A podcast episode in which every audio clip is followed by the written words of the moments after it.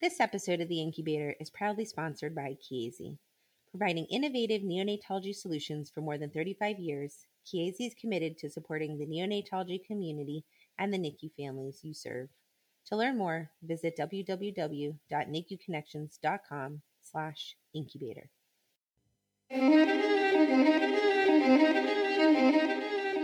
This is The Incubator, a weekly discussion about new advances in neonatology and the fascinating individuals who make this progress possible.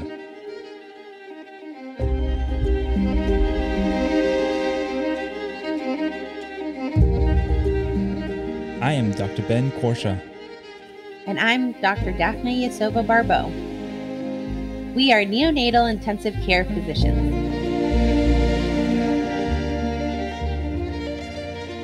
Welcome. Hello, everybody. Welcome back to the podcast. Daphna, how are you today? Uh, I'm good. Uh, you know, we had a chaotic week, but we, we it's always refreshing when we get to speak to parents and interview parents. So I'm I'm feeling refreshed just by having this opportunity. I'm very excited about the guest we have on today because it's not just a parent, it's an author. I love talking to authors and uh, discussing books. So, uh, without further ado, we're going to introduce our guest for today, and it's Sarah DiGregorio. Uh, Sarah is a freelance journalist who has written for various publications, including the New York Times, Wall Street Journal, The Village Voice, Food and Wine Magazine, Food and Wine, BuzzFeed, Parade, and Saveur. Her work has been included in the Best American Food Writing yearly anthologies three times. She lives in Brooklyn, New York, with her daughter and her husband. She is the author of the book Early, that we're uh, going to be discussing today, where inspired by her harrowing experience giving birth to a premature daughter, she writes a compelling and empathetic and empathetic uh, work that combines memoir with rigorous reporting to tell the story of neonatology and to meditate on the questions raised by premature birth. Sarah, thank you so very much for being on with us today. Oh, thank you so much for having me. It's a real pleasure and an honor. Well, the pleasure is all ours. And before we begin, uh, I wanted the, the, way we usually work with authors is that for anybody had, that hasn't had the chance to pick up your book yet, uh, and if they haven't, then they should. Um, can you tell the audience briefly a little bit about um, what the book is about and what prompted you to put pen to paper when it comes to the topic of prematurity? Yeah, absolutely. So that's um kind of a it's kind of a long story, but basically what happened um, was that in 2014 i gave birth to my daughter mira um, at 28 weeks as a result of intrauterine growth restriction. And um, we were very fortunate in that we got excellent care um, and mira did well um, and uh, she was in the nicu for two months and was discharged. And um, so much of that experience for me was profound disorientation and a sense that I I didn't always understand what was happening. Um, it was she's my first and only child. Um, it was my introduction to parenthood. Uh, I really felt like I was dropped in the middle of a, a world that I did not understand, and that my child's life was in danger. Um, and so in the aftermath of this, it became clear to me pretty quickly that there would never be an answer to why this happened to us. You know, why us? Why me? Why did my placenta fail? Why did she have to go through this? Why was this her introduction to life on earth? Um, but as I got a little farther away from it, I started to wonder about it in a different way. I thought, you know, one in 10 babies are born early. How, how can that be? How was it that I didn't know very much about premature birth when I myself was a preemie? And this is such a common experience. Mm-hmm. Um, and so as a journalist, I started to ask these questions um, like, you know, what does it mean that babies like Mira are now more than likely to survive? What does it, how did we get here? Um, why are some communities um, more likely to give birth early? How is this tied into structural injustice in our in our country? Um, it turns out that almost everything has a prematurity angle, um, which was a big surprise to me. Um, that you know, it's a it's some it's a it is an experience that touches almost everything about um, our lives, and so even though people don't realize it. And so those questions, unlike the question of why me, um, do have, you know, are able to be interrogated, do have stories and richness um, that I could investigate. And so I started to write about our experience and I started to um, try to do some reporting about the bigger picture. And um, I was lucky enough to find an editor at HarperCollins who um, believed in the book. And that's really, you know, the book is is about our experience of premature birth, my family's experience, but also about what premature birth has meant and means to families and to communities and actually to everybody. Mm-hmm. That's a very general description, but that was my no, but goal. That, but that's, no, I, but that's, that thing sums it up for sure. What, what, one more question about that: How long did it take? What was the gap mm-hmm. between discharge home and and starting the writing process? Yeah, so um, Mira was born in 2014. I didn't really start working on this until 2016. I got the book contract in 2017, and then it came out in 2020, in January of 2020. I was working on it full time for about two years. Yeah, and we'll talk about that because it's a very well researched book. So mm-hmm, yeah, mm-hmm. Daphna, go ahead. No, I um it's interesting that Ben asked that question because I always wonder and it's not it's not the same for every family obviously but when can families even start to like revisit the experience you know? Because um, you you mentioned this numerous times in your book about um, how much it takes from you right? Um in in that moment and then in the years following and and how much um families carry with them after a, a NICU admission. I i mean we like to quote things from the book.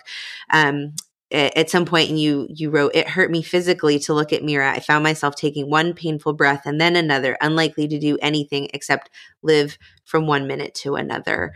Um, and i I sense that's how lots of parents feel. And so so it was helpful I think to hear about you know how, what when when were you able to like come back and even start to to think about you know the, yeah. experience yeah you're right um it took me at least a year to be able to really even function in a way that allowed me to think in a bigger picture way um i struggle with anxiety in general and the experience of being in the NICU um, really brought that up for me. Um, and so I, I yes, um, that passage that you read, it it's still it's still with me. I can still remember that it really it hurt it hurt me to to look at her because I felt that she was so vulnerable and uncomfortable and that she shouldn't that this that, that she should be protected and that she wasn't. Um, and when we brought her home um, we had um, a number of you know on i want to always say that we were so fortunate because we were so fortunate that she survived that she has done well. Um, there were a number of different um, medical issues that kind of constantly need to be followed up on I felt like we were in sort of a constant state of of hypervigilance for at least a year. Um, and um, and then at that point, actually, I had this. I had a, one moment when I was at work, and I suddenly felt like I needed to write about it, and it was like a physical. It was a physical feeling that I I had to. It was almost like I use this analogy. It's kind of gross. It was almost like I needed to vomit. And I just started writing, and it was like I was ready to think about it again, and I was ready to think about it um, in a big picture kind of way. Mm-hmm. Uh, yeah, it took me at least a year. Um, I think what's really interesting about your writing is that you throughout so so so there, in the book there's there's your story and then there's this this journey you're taking where you're learning about neonatology and so I feel like you could have easily polished a lot of the experience that you went through uh, yourself, but you write it so raw and it's so good because um, you are very honest in how you felt about many different things. And I think the way where I would like to start with that is when you describe um, the NICU consult. Um, and you and you mentioned that this is your first introduction to neonatology, and and you're so frustrated with the with the the consult, the way it goes, and all this information that is being vomited to you, and how I think you do a very good job writing about where you as a parent find yourself physically and emotionally and where the, the the consultant enters the room and how these are two different levels and and you're very forgiving because you you do not uh, hold any grudges or or you don't have any issues with the person doing the consult. But i'm wondering if you can tell us a bit if you can tell our audience a little bit more about how that experience went. And then i wanted to ask you a few more questions about the nicu consult. Yes thank you for bringing that up because actually that's something that i think about a lot.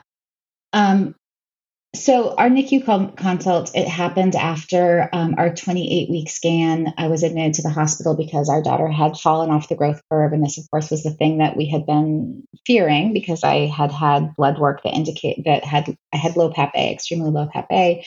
I was getting growth scans. Um, the day before the 28 week started, um, the scan indicated she had stopped growing. They sent me straight to the hospital where I got steroids. I got a course of magnesium, which is truly awful. Um, and and then the next morning, uh, this I, I think he was a fellow. Yes, he was a fellow. Um, he came a, a, neonatologist. He came in from the NICU to sort of tell us what to expect when you're expecting a premature baby. Um, and what he did was really kind of lay out every single complication possible for a premature baby. Um, and so, you know, that really was my that was my introduction to what prematurity meant. So he mentioned of course he mentioned um, you know lung disease he mentioned NEC he mentioned um, brain bleeding. Yeah, yeah. Um, he mentioned in that moment you know how likely it was that she could survive and be quote unquote disabled. Um, meanwhile i was still pregnant. Um, we didn't really know when i was going to give birth and so this was all hypothetical information. And I think that the goal of that was to orient us so that we wouldn't be surprised later if, you know, I had a, an emergency C section that day and something terrible happened that sh- someone had already told us that this was a possibility, that these terrible things were a possibility. And those terrible things were a possibility. However, I, in thinking about this now, I object to the generality of the information. You know, I think that there is, um, it's very important to be honest with parents. Parents don't want things sugar coated. Um, parents really want to know what's going on in general. Um, but when you give a wide range of hypothetical outcomes, all of which are truly disastrous, um, and that's a very, very scary place to start. And so that's where I started. I was like, this is a disaster. She's quite likely to die. Um, and that was, that colored everything for me from then on forward. I think this is so important what you're describing because um, very often neonatologists will will begrudgingly go do the consults and not realize how important it is and what kind of like you said that this is an introduction to prematurity. Um, i uh, i i want to say that there's something really to be said about the fact that it's first of all called a consult. I think it's not really a consult. I think if you are expecting a 22 weeker or a 23 weeker and you do have to make a decision regarding resuscitation then yes we do need to consult give you all the options and then you can make a decision. But when you're dealing with 25, 26, 27, 28, and so on, the, the resuscitation is going to happen. So, I mean, the way I approach the consultation is let me walk you through what will happen immediately after birth so that while you can't move, you know the steps and then after after that we'll we'll sit down and we'll talk but i think this is very interesting what what you're describing and i think many many providers should pay attention to that now the reason i'm asking this question and the reason i'm using this as a as a as a jumping board for something else is because you are a very rational and pragmatic person. You like numbers, you like stats, and that's what I was saying about the way you write is because you, but you d- do seem to show that while you were going through the experience of the NICU, you I don't know if you were interested in knowing the real right you you're so at some point in the book you say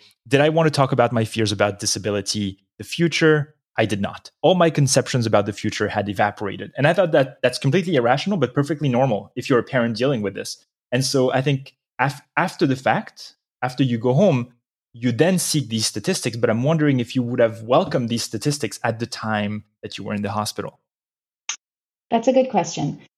I I did crave knowledge in terms of, you know, I was so confused all the time and I found myself trying to ask questions in a way that would get me kind of the information that I wanted and kind of constantly being frustrated by that.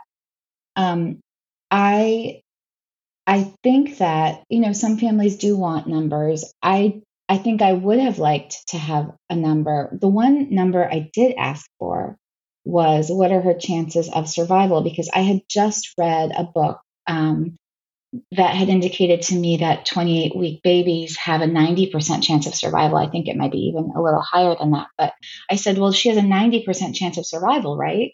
I was kind of holding on to that.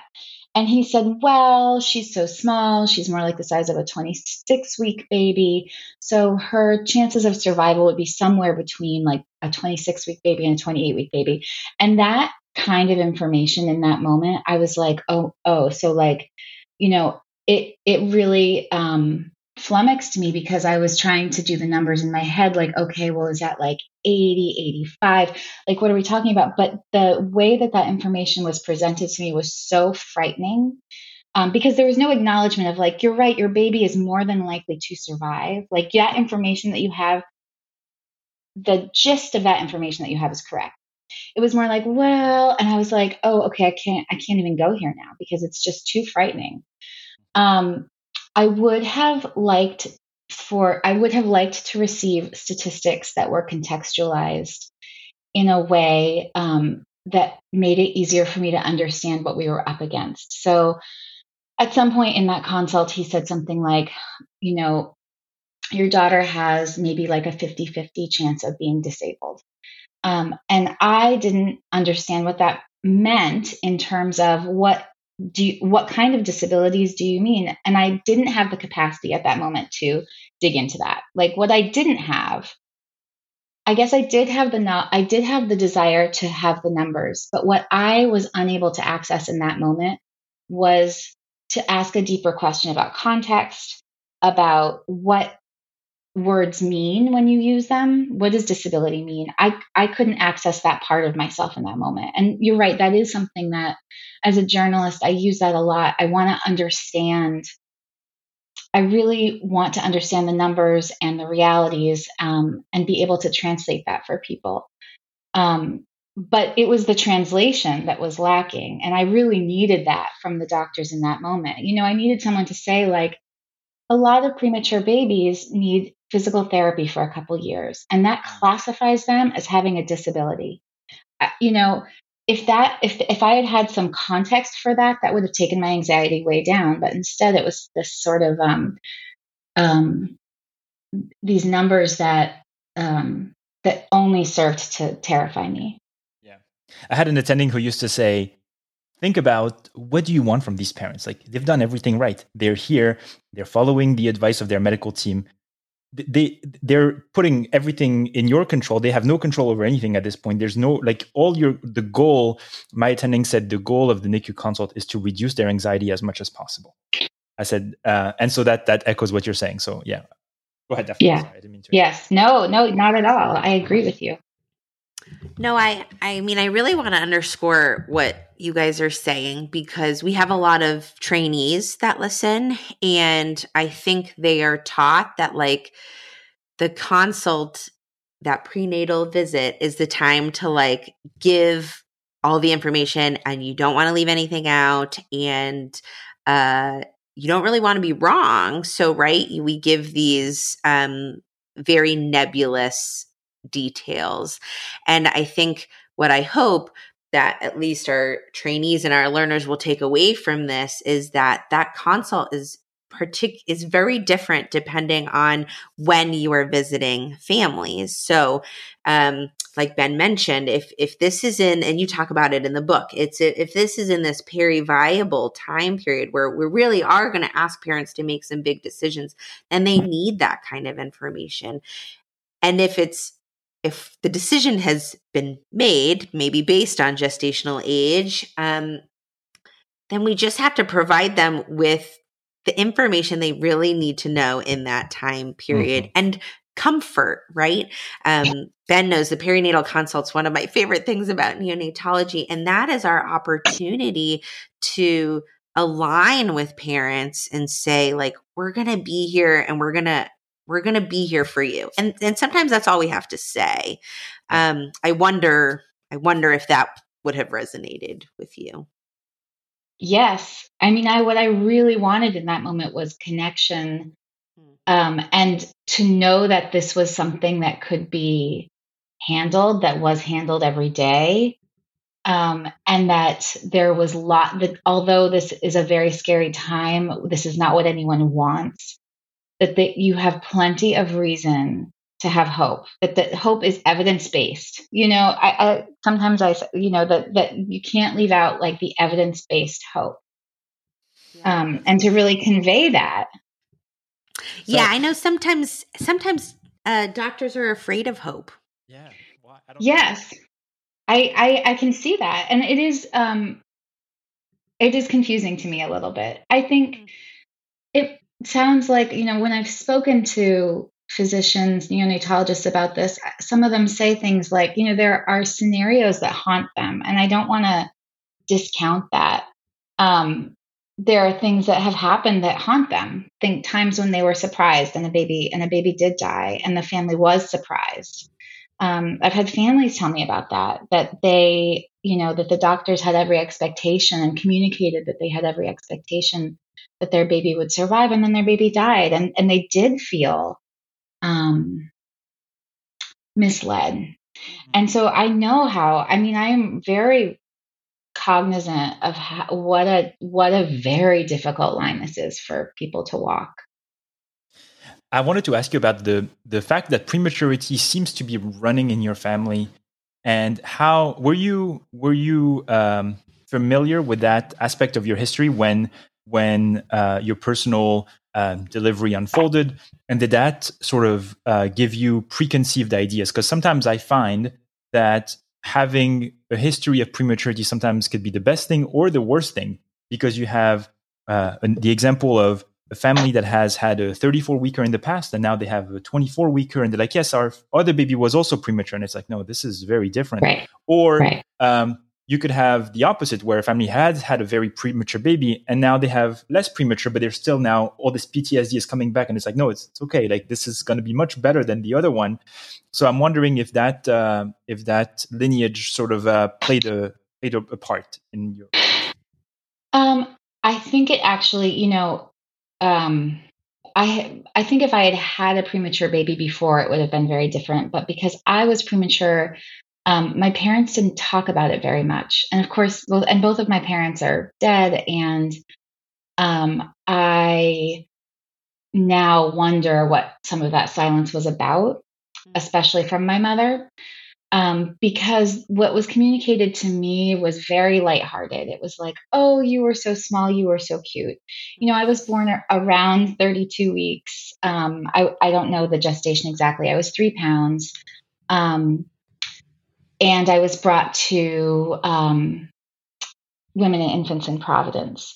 Uh, and so, you know, obviously eh, that was a situation in 1979. Um, but I think that eh, as far as I know, I didn't have any um, respiratory needs. Um, and so, you know, my parents kind of conveyed to me this history as something kind of lovable and quirky um, you know, you were so little. My father called me chipmunk. Um, my parents, we always had this joke about how I was clumsy.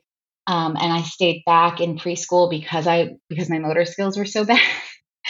and you know, and so I had this conception of myself as like, oh, I've always been clumsy. Um, and I did not connect that at all to my premature birth. And of course, I don't have concrete evidence that that is why, but it would it, it stands to reason. Um, so initially at 12 weeks when I had this blood work done and they said, well, there's a chance your baby will be a little early, a little small. What I thought was like, oh, like me, that will be fine. Um, but I didn't have a lot of context for it. But you know, I, I did subsequently find out that um, my grandfather and his twin were born at home um, weighing about one pound and were my great grandmother incubated them in their in her oven and they survived. Wow. yeah.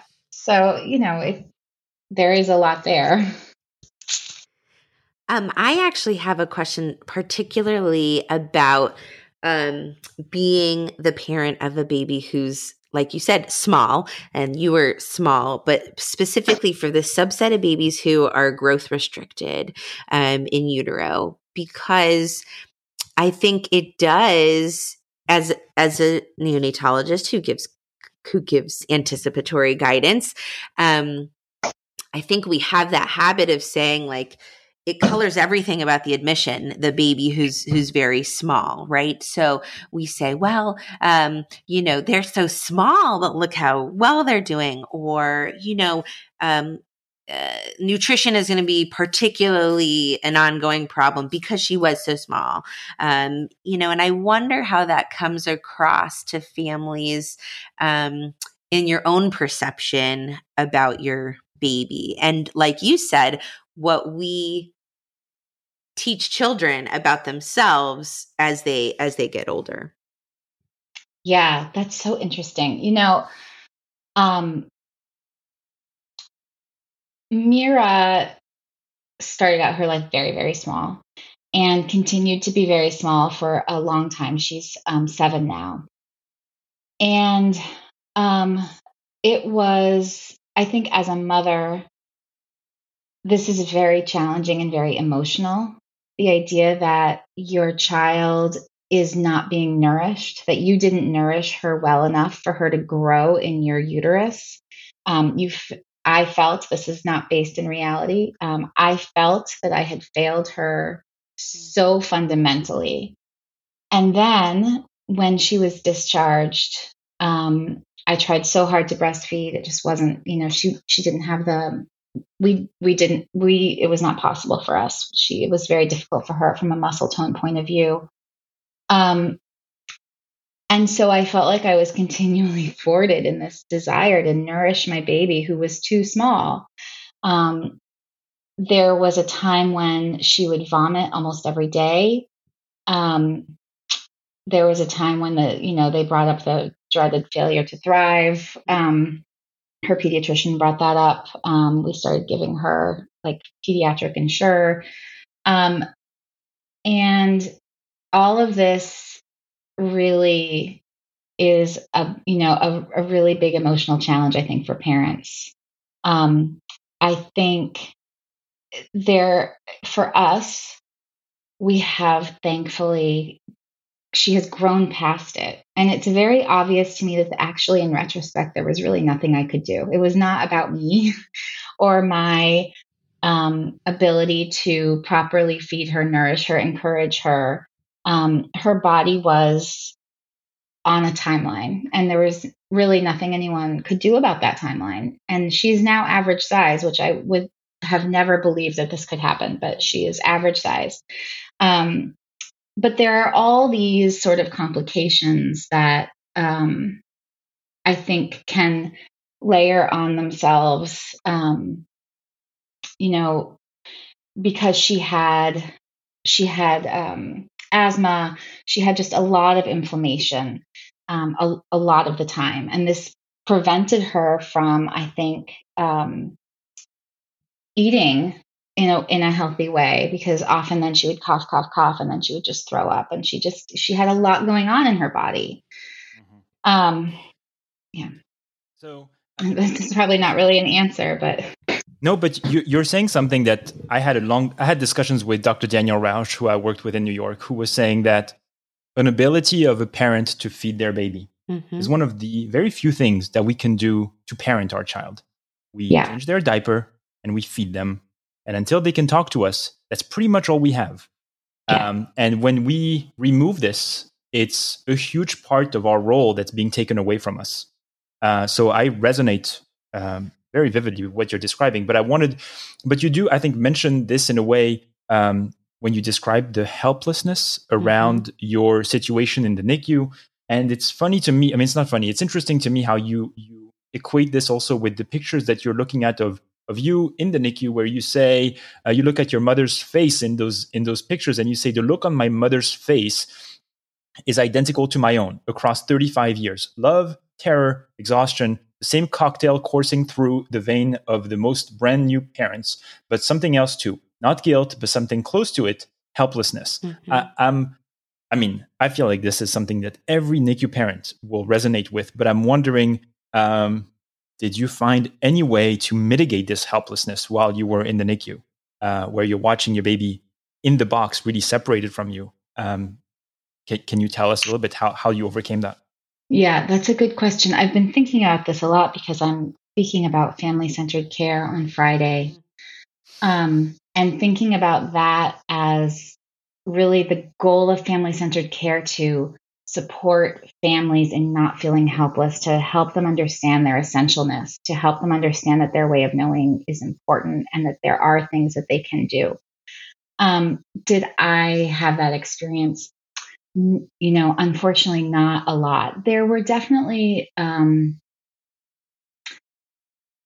I would say that kangaroo care was really one of the only things that made me feel like a like a competent mother, you know, because I could feel that she relaxed against me. Like that was very obvious to me that she wanted, I felt that she wanted me to hold her and I wanted to hold her. And that was so powerful for me and it it did make me feel like there was something I could do. Um, in our NICU, um, there were only three recliners for kangaroo care, and it was an open ward. And so there was a space issue, there was sort of a resource issue. You could only hold your baby for three hours. If if um, someone else was using, you know, if those chairs were in use when you could be there, you were kind of out of luck. And so those things were um, those things were difficult. But I would say that, you know, kangaroo care was the number one thing.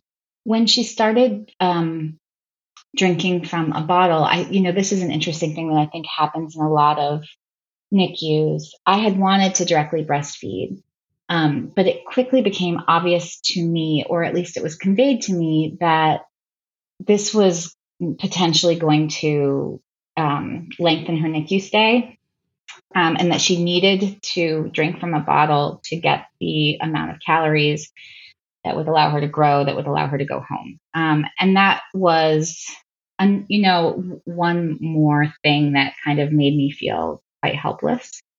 Um, so, you know, those are things that I think that NICUs could do could do differently um, in supporting breastfeeding a little bit more without that sort of you know, I don't know. You, you guys tell me, like, how how the, real is the that? Meter, the Daphna meter right now is at its max. She's ready to go. So, listen, I, you you verbatim you verbatim uh, reiterated what my um, my message was for our charge nurse meeting that we have this week. So I, I, I, totally, that resonates with me. And I think you've given us some real concrete things that we can do every single day, right?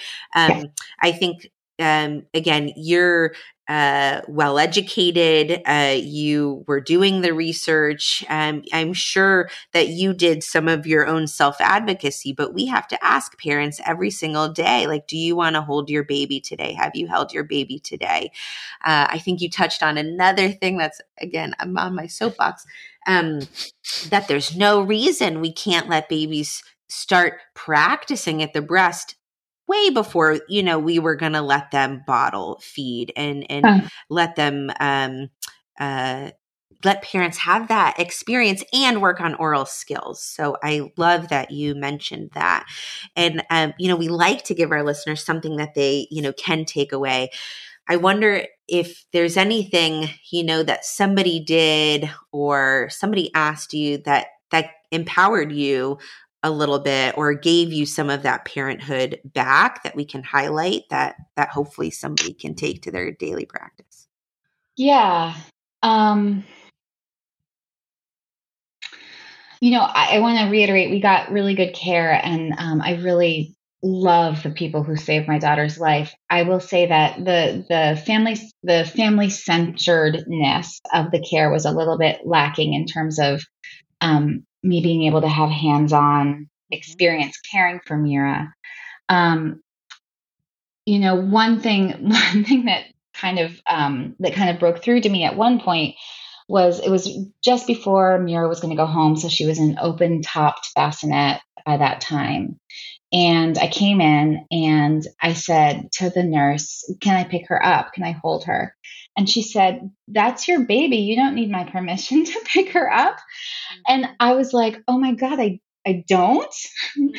um, and I really, I really, I loved that she said that to me because it seems so obvious to her that that's my baby. Mm-hmm. Um, but also, I did wish that the truth was I had never picked her up before. In the two months she had been alive, a nurse had picked her up, put her on my chest, and then brought her back. So I had never, I had never, um, I did not understand that I could pick her up, that it would be safe for me to do so.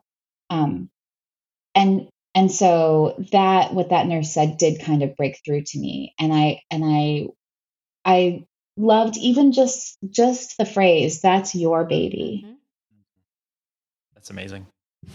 I have chills. I that's that's exactly it. How you know, how can we how when we spend so much time telling parents that the important things that we're doing like fluids, like procedures, like the incubator that have nothing to do with them, how do we give them back um, you know, their opportunities to to really feel like the parent um not because it's something nice to do, but because you are the parent and you're taking yeah. that baby home they're not going to stay with us forever you know? Mm-hmm. yeah.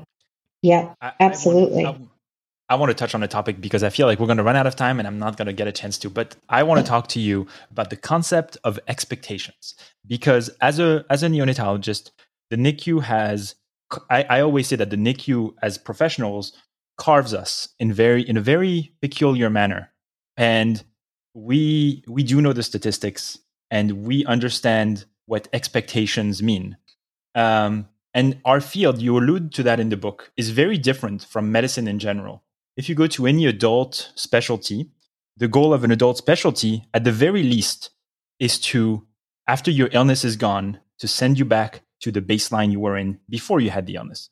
Now, our field has no baseline, it's only expectations. And we need to be realistic about our expectations and we don't like to think of newborn babies as having limited expectations. So in the book i'm, I'm going to quote you because it's just too good. You say when you're pregnant it is natural to imagine your child as a perfect blank slate unbound by any limitations. They could be anything an olympian an astronaut. It seems cruel to take even an ounce of potential away from a baby an early arrival into the world changes our bodies and minds in ways big and small, even on a cellular level. It is embedded in our psyches and in our bodies in both literal and metaphoric ways. But the world writes on all of us, whether we are born early or on time. The meaning we make of our lives belongs to each of us. I thought that's so powerful. And I am wondering, as a parent, how do you deal with this with this bell being placed over your baby of like, yes, your baby is just born, but we're going to need for you to moderate your expectations. Unlike any other parents who think their son or daughter will become the next president of the United States, you are being told, yeah, just just take it easy. How does that talk to us about what is it like to go through this as a parent? Yeah, you know, um, it's terrible. it's really, really painful. Um, but I will say that I have come to think of it differently. I took it very hard at first. Um, also, I I took the um, the uncertainty very very hard, um, and the fact that no one could tell me um, what would happen, what would be the ramifications for her. So many of the outcomes are not clear for years and years. Um, and I struggled with that really very hard. Um, but I have come to think about it a little bit differently. Um, and it's it's not it, it wasn't easy and it's not it's still not easy um, the fact that some parents are able to live with this idea that you know they can protect their child. I think um, that they can you know control what happens to their child. Um, i don't begrudge them that but i also know that it's an illusion for everybody. Um, and i think that premature parents come to that sooner. It's a really difficult realization for every parent. It's it's really painful um, you can't control what's going to happen to your child. You can't protect them from suffering. Premature parents of premature babies, that is in your face from the moment that your baby is born. I mean, I felt that she was suffering on some level, even though she was getting very compassionate care. Um, and there was nothing I could do about it. Uh, and there was nothing I could do about, you know, what this might mean for her. All I could do was love her and do my very best for her. And the reality is, is that that's true for everybody. Um, and I, you know, I wish I could have put it off for a few years. Um, but I do sometimes feel it's a strength. You know, I don't worry about, um, I don't worry about her standardized test scores. To me, it's like, you know, my daughter is happy and she's she can breathe now and she has friends. Um, and, you know, I want to say, as I say this, this manifests itself differently for everyone. You know, some parents have children who are, you know, who can't breathe and who, you know, and do struggle with pretty major things. And, you know, those those families and those babies um, those are real outcomes too and and their children deserve everything that every other child deserves. Um, and all of the celebration that we put on preemies who survive and who you know who thrive um, i just want to acknowledge that that's not always the reality. Um, but for me i have been lucky and i have also tried to have it put me in a place where you know I, I'm just happy that she's happy. I'm happy that she can walk and run. I'm happy that she goes to school. Um, and I know how strong she is too. I mean, sometimes I'm like, man, look at this child. Like, like she's done so much in her life. And so I try, even though it's very hard to give up control like that and to know, you know, that, um, to know that you can't prevent your child from suffering. I've I've tried to to turn it into a kind of a strength. It's, I, I don't always succeed. I, I, think definitely this goes back to what Dr. Perri Klass was talking to us about, where we forgot that children, babies could die. And I think the NICU reminds you that this is a very real possibility, sadly. And so then everything is a bit shifted where you become so happy with the most, uh, the smallest of victories, right? And and for us as providers, it makes us so jaded because when we say, hey, this baby will not become an astronaut, then my thought is so, so like the other kids in the yeah, newborn nursery right. because right. the chance of being an astronaut is probably less than 1%. So, yeah but it, but it is still very traumatic for a parent to come to grips with with this idea that like yeah your child may not become the next president because it is actually a very minute mm-hmm. percentage of chance for anyone to achieve this goal. So, but I think it's important, like you said, to I think this this reminds us that some of the things that we take for granted are not always taken uh, for granted by the parents, and we have to be careful on how we introduce these topics. Sorry, I'm rambling, Daphna. Go ahead. No, I. This was thank you for sharing that because that is, I mean, that's the lesson on parenthood, right? For for everybody, um, and I wonder so much about how parents navigate life after the NICU. Um, and I understand medical appointments and things like that, but this perspective on parenthood and parenting, um, I wonder how you're able to connect, like in the you know the mommy groups or the social media or the mommy and me classes, um, when the perspective is so different. Different. Um, at first, I really couldn't. You know, I didn't want to. I felt kind of like I think I write in the book. I felt kind of like a witch who had been to like a dark place. You know, I didn't want to show up with my baby and have them be talking about like, oh, did you breast or bottle feed? And me being like, oh, I tube fed. You know, mm-hmm. it just seemed like really just so um, such a the NICU is by definition, you know, such a hidden place. Um, I I felt that I didn't want to. I I felt protective of that, and I didn't I didn't want to shock people. Mm-hmm. Um, but um, you know, I think it's there are ways to connect with other families of premature babies. I haven't done I didn't do that so much, but I know there are some really good Facebook groups where people can sort of commiserate with each other or share um, share strengths and share strategies. Um, but yes, it was um, it it was difficult for me to relate to other people's parenting and even things like you know I remember someone said something to me about oh they had never given their child Tylenol before and they were just like oh but her body is pure now and I'm gonna put and I was like well I can't relate to that but you know I'm I would urge you to give your child Tylenol if they need it. Um.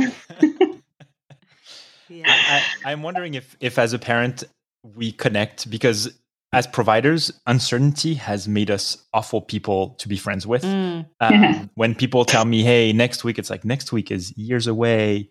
Many things could happen. We don't plan anything, and I think as neonatologists, we live, we learn to live with uncertainty because we know that things come up uh, on in an instant. And and i think as parents you do know that. I think you, you come into the nicu and you're like what is it going to be today? Mm-hmm. um, i am wondering if um, being discharged from the nicu and were you able to leave uncertainty behind or is this something that like us you're carrying with you now forever? Um I feel that we've gotten to a point now where so many of the major problems have been ruled out that I I feel just very very fortunate that I don't live with major uncertainty anymore. For many years we lived with major uncertainty. There was always a um, Mira had physical therapy um, actually, Mira was just discharged from her IEP. She was a special educate. She was receiving special education services. Thank you, and PT and OT, and you know, suddenly she doesn't need it anymore. Um, but there was a long period of time where people would speculate about whether or not she might have mild CP because one side of her body was much weaker than the other side. Um, she had very severe asthma for a long time that was really extremely frightening. So we um, you know, we'd be in the emergency room in the middle of the night pretty frequently. Um, and so that kind I, I will say that actually the the contrast between the sort of the physical um, physical therapy needs and the asthma really made it very clear to me. I was like, I don't care if she's if her if her left leg is weak. I mean, I don't if she like if she has mild CP, it's like okay, but but she needs to be able to breathe. Um, and so that was and so I felt like people are all, oftentimes really focusing on um, outcomes around CP, around physical stuff like that. But to me, the the worst thing was the asthma because we couldn't get it under control um, for a long time. And watching your child struggle to breathe just changes your life in um, in pretty terrible ways. Um, but you know, again, we were lucky, and and she has grown out of it. And so, you know, living with uncertainty, I think for us, in terms of her health, it has kind of dissipated, and I think it does dissipate for a lot of lucky families. You know, after a couple years, after several years, for some people, it never dissipates. Um, but here we are in a global situation of deep uncertainty, and um, mm. You know, it's not something that anyone can um, can escape. That, that sense no, but of, I do feel like we're better equipped to deal with it. I think. Yes. Um, Yeah, well, you know, actually, around the pandemic, I was kind of like, listen, you you all needed to be a NICU mom. Because I'm like, I have my stocks of hand sanitizer, I have my stocks of masks. I'm like ready for this.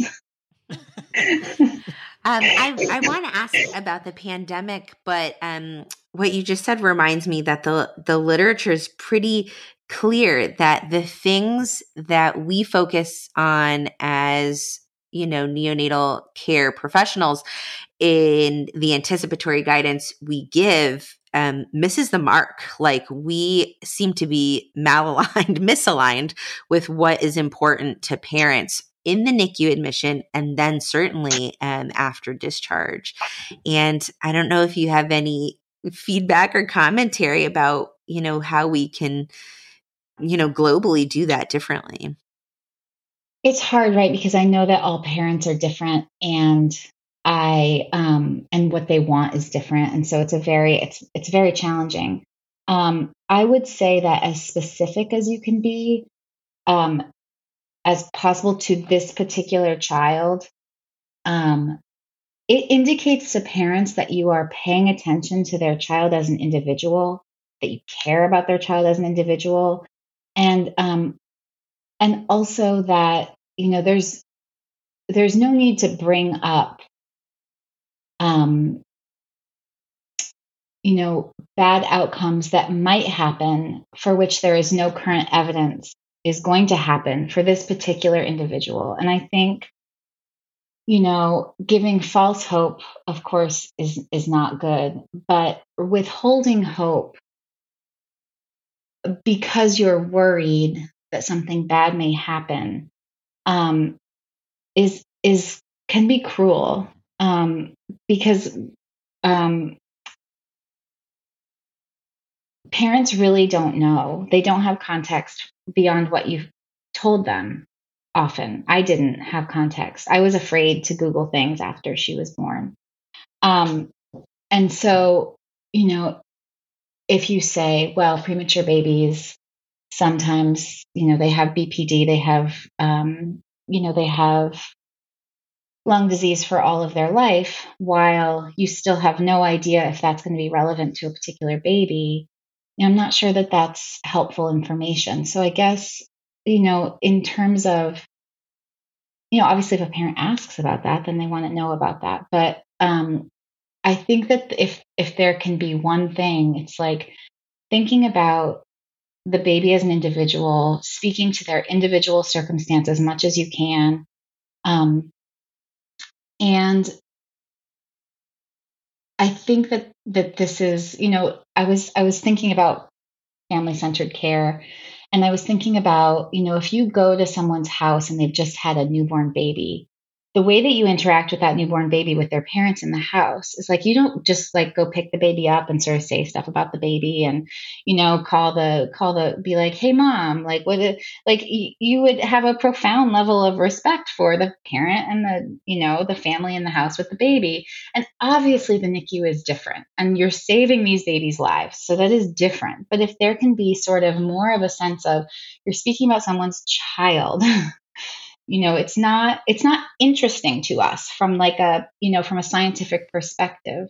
You know i remember one time a neonatologist said something to me about mira's oh she doesn't have much gray matter yet.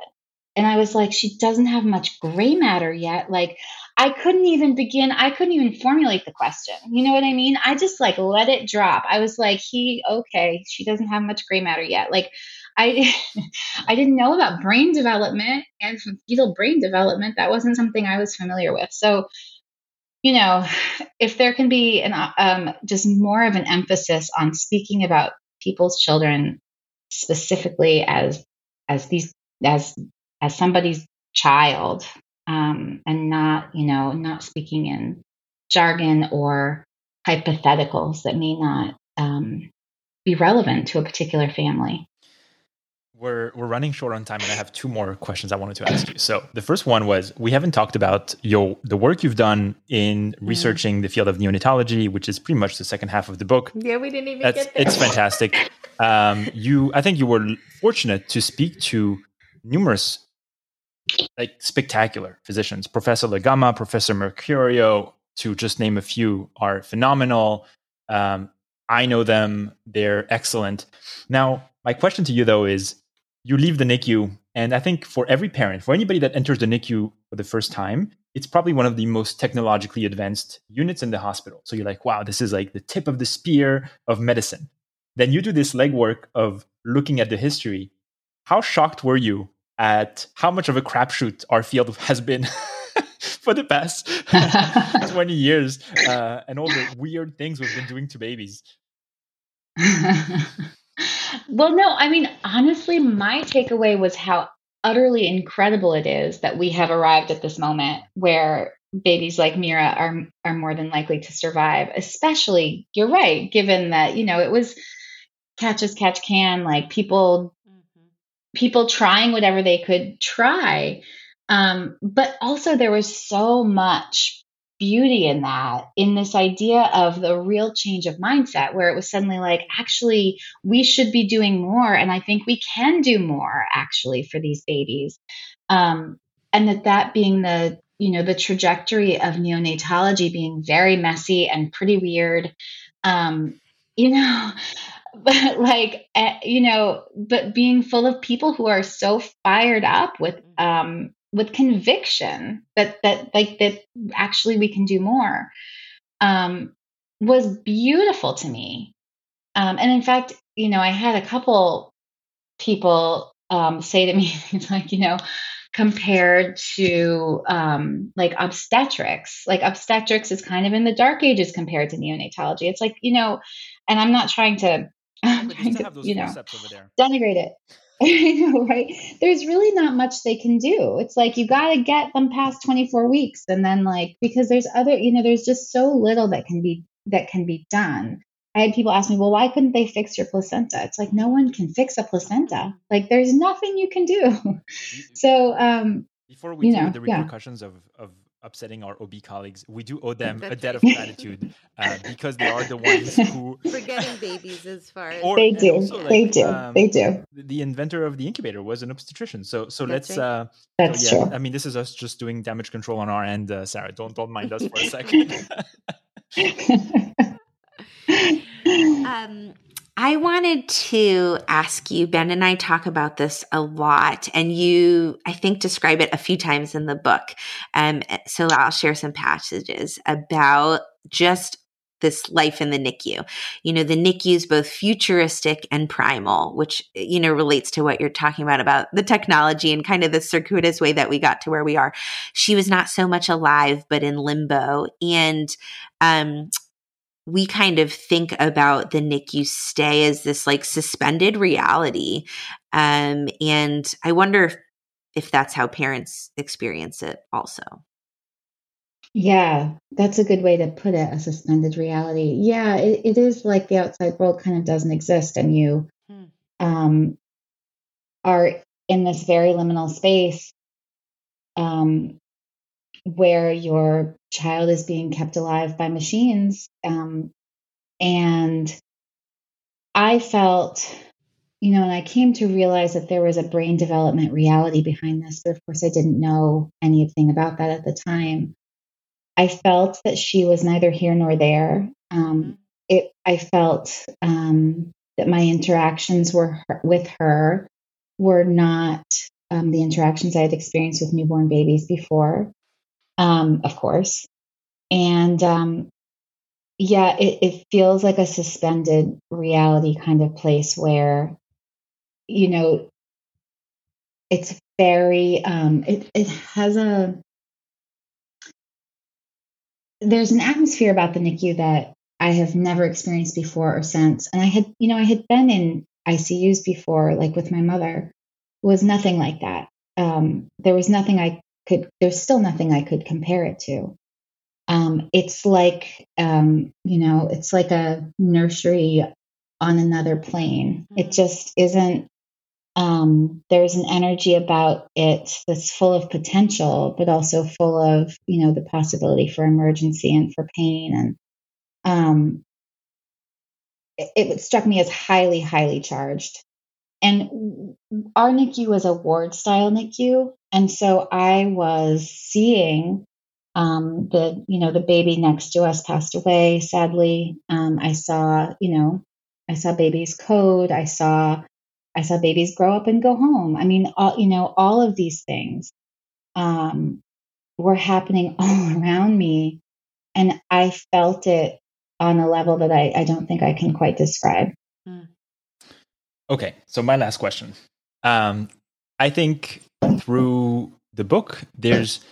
I'm wondering if this is because of the timing at which you were writing the book, but there's definitely a lot of anxiety when it comes to neurodevelopment and how is the how is Mira to develop, and and there is, I believe, I perceive, especially when when she's not yet like hugging you, like the fear of autism, right? And I, I can tell that early steps clinics have mentioned to you that the diagnosis can be done as early as 18 months, which is terrifying to hear because it's like, what do you mean? Like, I cannot find out until she's two years old. This is, but, um, and that I think is very normal. But then at, at in the epilogue, at some point she does hug you and you can, and, and I, you can, the way you write it so well because you can feel this, the relief of, this is this is happening mm-hmm. thankfully but you mentioned something that says that this this felt like a mutual forgiveness.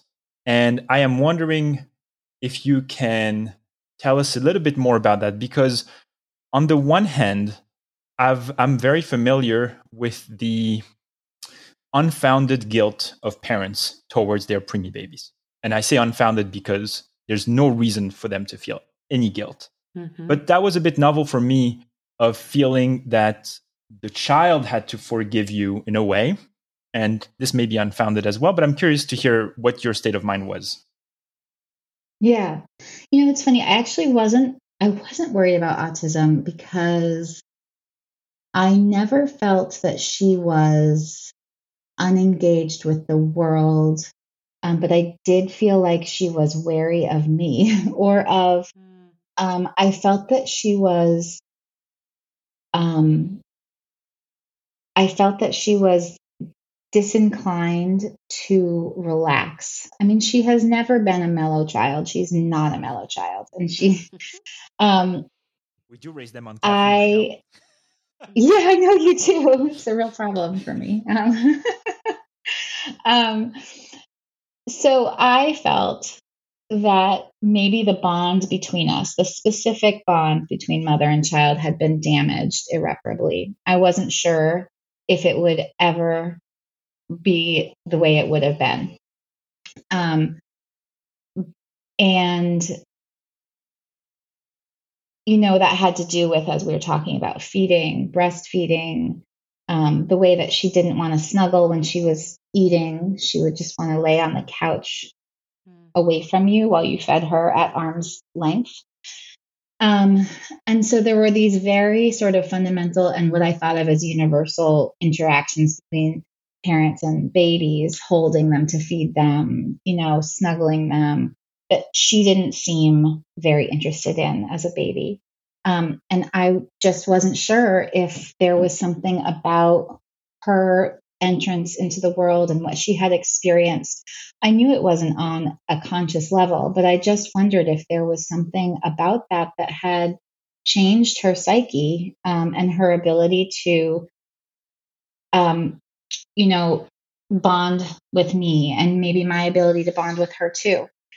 And then when she did, she was about 18 months and suddenly she started to want to snuggle like you know like snuggle you wrap your arms around her that she would be, feel comfortable that way that that would be a source of comfort for her.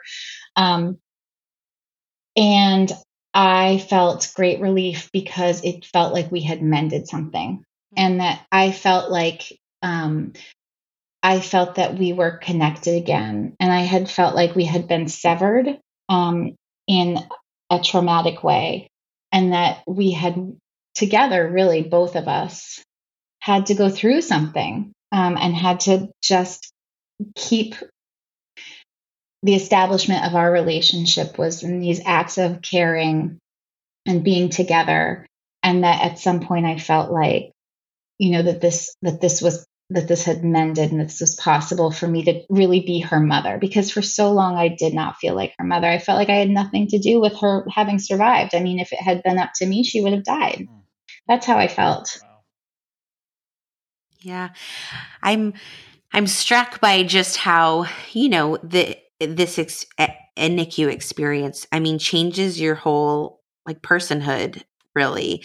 Um and um and I, am hopeful you can just speak a little bit about you know how it's changed you um, i can see um, in your writing how it's changed your even your career um, and yes. you know i i wonder about you know uh, professional moms who have this experience and then how it how it changes even your like professional trajectory um, if in yeah I, I think that will be my last question because I have one, I have one more. I'm sorry. Okay. hey, I have a list too. oh, I'll try to make it shorter. Uh, maybe I, am so long-winded sometimes. Um, I, um, how did it change my personhood? I did. You know, I was a very career-focused person, um, and there was nothing wrong with that. Um, but I do remember there being this one moment in the NICU where I was like, I was trying to get an extension of my maternity leave. And I thought, I do not care if they give this to me. Obviously, this comes from a place of great privilege because if they had fired me, I would have just been fired and that would have, we would have made it okay. Um, but I just suddenly, I did, I didn't care about any of it. Um, I thought, you know, they can, I, I, I just, I don't care if I become the editor in chief of a magazine. I'm just, I'm just, I just don't care anymore. And it was very, very sudden. Um, and it it changed my sense of how I want to spend my time. Um, it it really took away a lot of the sort of pressure I felt to be ambitious. Um, and it gave me permission, and this has been very sort of like a, it's a long process and, and one that is not done, but I um, I'm a journalist. I went to I have a master's degree in journalism, and um, you know I had always done reporting. Um, I mostly focused on food, food policy, restaurants, um, and I loved that work. Actually, um, I loved it. And um, I realized after she was, you know, a couple years later, that I wanted to apply those skills to thinking about what is healthcare like for people? What does it mean? Um, and and I am I feel that it's something I'm meant to do. I my both of my parents were very ill as I was growing up. Um, both of them died relatively young, so I have always been um, I've I've always been sort of in healthcare settings as a caretaker. And I realized that this gives me a valuable perspective. Um, and I was able to give voice to that a little bit more than I would have. I just felt like I didn't care as much anymore about. Um, I I just I was I felt less limited because I felt the stakes were lower for myself in my career.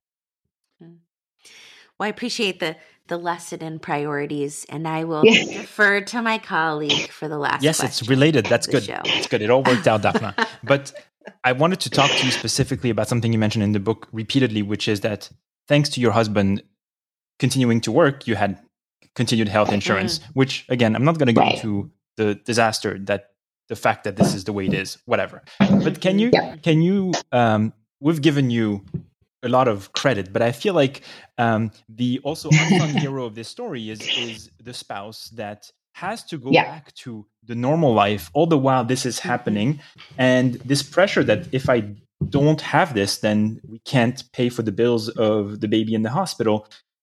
What is how how do you? Um, I mean, just just tell us a little bit about what is it like for the spouses who are under under a different type of pressure, but tremendous pressure nonetheless.